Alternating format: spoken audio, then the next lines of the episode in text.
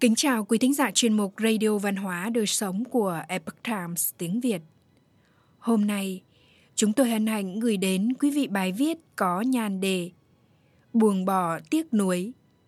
Bài viết của tác giả Charles Smith do dịch giả thành trang truyền ngữ.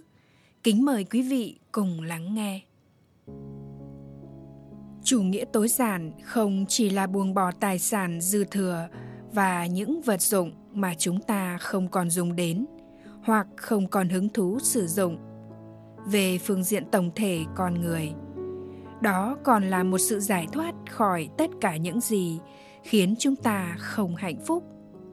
Có những thứ khiến cho cuộc sống của chúng ta trở nên phức tạp hơn nhiều so với sự hỗn độn mà chúng ta có thể nhìn thấy. Đó chính là gánh nặng mà sự tiếc nuối mang lại sự tiếc nuối có khả năng khiến chúng ta lưu luyến với quá khứ, tước đi hiện tại của bản thân. Nó có thể len lỏi vào những khoảnh khắc hạnh phúc nhất, khiến cảm giác bình an của chúng ta trở nên ảm đạm. Trên bước đường đời, chúng ta đã từng thực hiện ít nhất một vài điều mà sau đó chúng ta ước rằng mình đã không làm, hoặc chúng ta đã không làm được một số điều. Mà sau đó chúng ta ước rằng, giá như mình có thể làm được.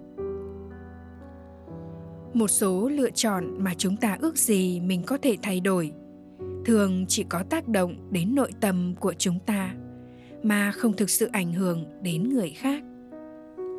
Rồi lại có những tiếc nuối phức tạp hơn, nảy sinh từ những hạt giống mà chúng ta đã gieo khiến người khác đau lòng và tổn thương. 18 năm về trước, tôi từng đứng bên giường bệnh chứng kiến sự ra đi của cha mình. 6 năm trước, cảnh tượng đau lòng ấy lại tái hiện trong một phòng săn sóc đặc biệt, nơi tôi chứng kiến cuộc sống tươi đẹp của mẹ mình dần trôi đi. Trong phần lớn cuộc đời mình, cha mẹ tôi đã phải chật vật với bóng hình của sự tiếc nuối về những sai lầm và thất bại của họ. Chứng kiến cả hai chút hơi thở cuối cùng khiến tôi sáng suốt nhận ra rằng thật vô ích khi cứ mãi hối tiếc. Đây là năm bài học mà tôi ước gì cha mẹ thân yêu của mình biết được trước khi họ ra đi. Một chấp nhận thực tại về điều mà bạn hối tiếc.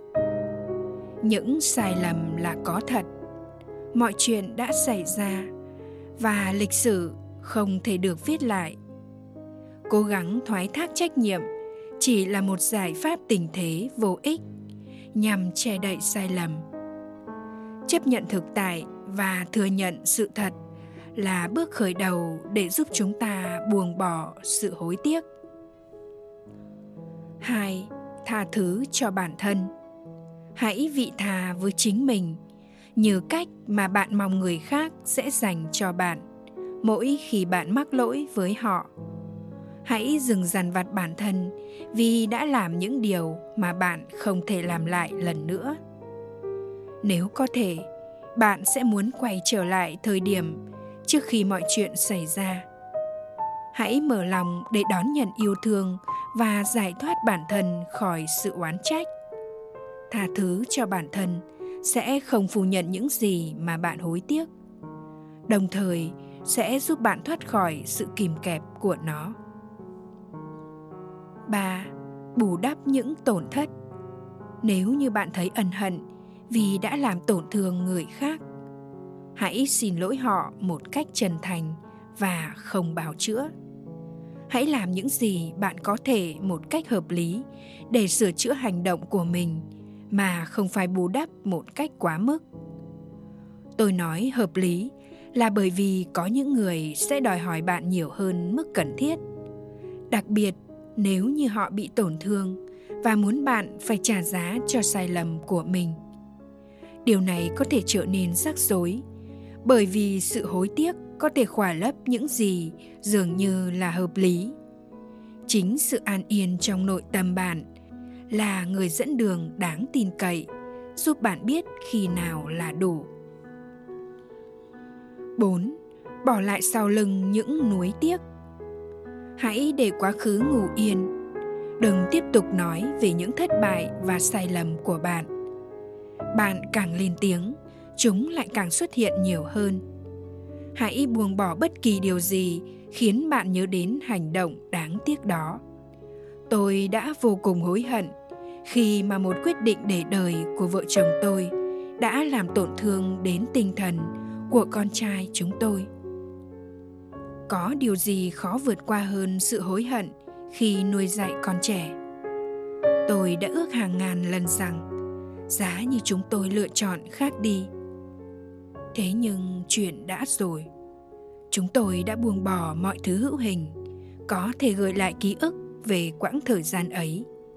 Và điều đó đã giúp ích cho chúng tôi trên hành trình chữa lành. Việc làm sống lại những hành động đáng tiếc chỉ khiến chúng ta thêm khốn khổ. Hãy trân quý hôm nay, thay vì lãng phí thời gian với những ước muốn giá như. Năm đi ngược lại những gì mà bạn hối tiếc. Chúng ta không thể thay đổi quá khứ, nhưng chúng ta có thể thay đổi cuộc sống của mình trong tương lai. Sự tiếc nuối mang lại cho chúng ta nỗi đau, nhưng cũng là một người thầy tốt. Hãy học từ chính những sai lầm của bạn. Miễn là chúng ta còn sống, thì chúng ta sẽ còn tiếp tục phạm sai lầm nhưng việc ghi nhớ những bài học từ sự nuối tiếc có thể giúp chúng ta không lặp lại những hành động mà rất có thể chúng ta sẽ hối hận trong tương lai. Thay vì hồi tưởng và tiếc nuối, hãy hành động một cách tích cực. Hãy chủ động khi mong muốn thực hiện mọi việc một cách khác biệt, tràn ngập tâm trí bạn. Hãy hướng suy nghĩ của bạn vào những điều phấn chấn đọc một điều gì đó truyền cảm hứng cho bạn. Làm một điều tốt đẹp cho ai đó. Chia bàn tay nhân từ đón nhận.